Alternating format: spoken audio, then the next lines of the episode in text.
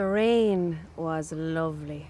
Just after my beauty sleep, I thought it was going to get like Gibraltar. My goodness, the heat there before the Levanter came on, black as night, with the glare of the rocks standing up in it like a big giant, compared with their Three Rock Mountain they think is so great, with the red sentries here and there, and the poplars, and they all white hot, and the mosquito nets, and the smell of the rainwater in those tanks, watching the sun all the time weltering down on you.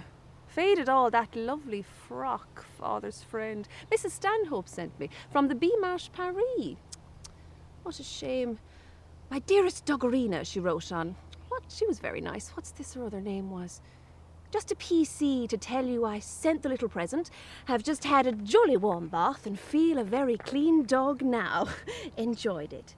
He'd give anything to be back in Gib and hear you sing in old Madrid or Waiting. Concone is the name of those exercises. He bought me one of those new, some word I couldn't make out, shawls. Amusing things, but tear for the least thing. Still, I think they're lovely, don't you? We'll always think of the lovely teas we had together. Scrumptious currant scones and raspberry wafers I adore. Well now, dearest Doggerina, be sure and write soon. Kind she left out regards, to your father, also Captain Grove. With love, yours, Affley, Hester.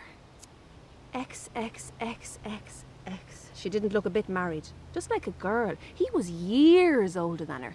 And he was awfully fond of me when he held the wire down with his foot for me to step over at the bullfight at La Linea when that matador Gomez was given the bull's ear. These clothes we have to wear, whoever invented them.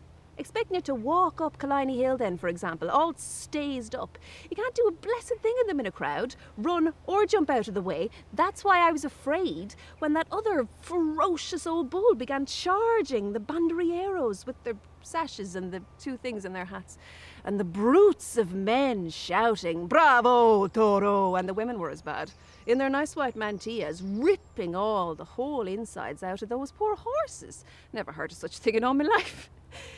Yes, he used to break his heart at me, taking off the dog barking in Bell Lane, poor brute, and it's sick.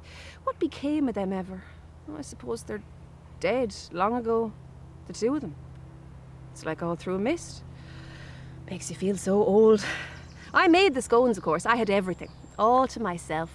And then a girl, Hester. We used to compare our hair. Mine was thicker than hers. She showed me how to settle it at the back when I put it up, and what's this else? How to make a knot on a thread with the one hand. We were like cousins. What age was I then? The night of the storm, I slept in her bed. She had her arms round me. Then we were fighting in the morning with the pillow. what fun. He was watching me whenever he got an opportunity.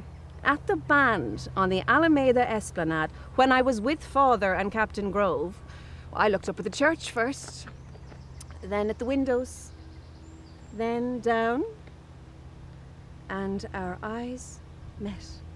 And I felt something go through me like all needles. My eyes were dancing. I remember afterwards I looked at myself in the glass, hardly recognized myself. The change. I had a splendid skin from the sun and the excitement, like a rose. I didn't get a wink of sleep. It wouldn't have been nice on account of her. But I could have stopped it in time. She gave me the Moonstone to read. That was the first I'd read of Wilkie Collins. East Lynne, I read, and The Shadow of Ashlydyat, Mrs. Henry Wood. Henry Dunbar by that other woman. I lent him afterwards with a photo of Mulvey in it, so as he'd see I wasn't without.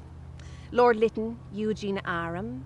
Molly Bawn she gave me by Mrs. Hungerford, on account of the name. I don't like books with a Molly in them.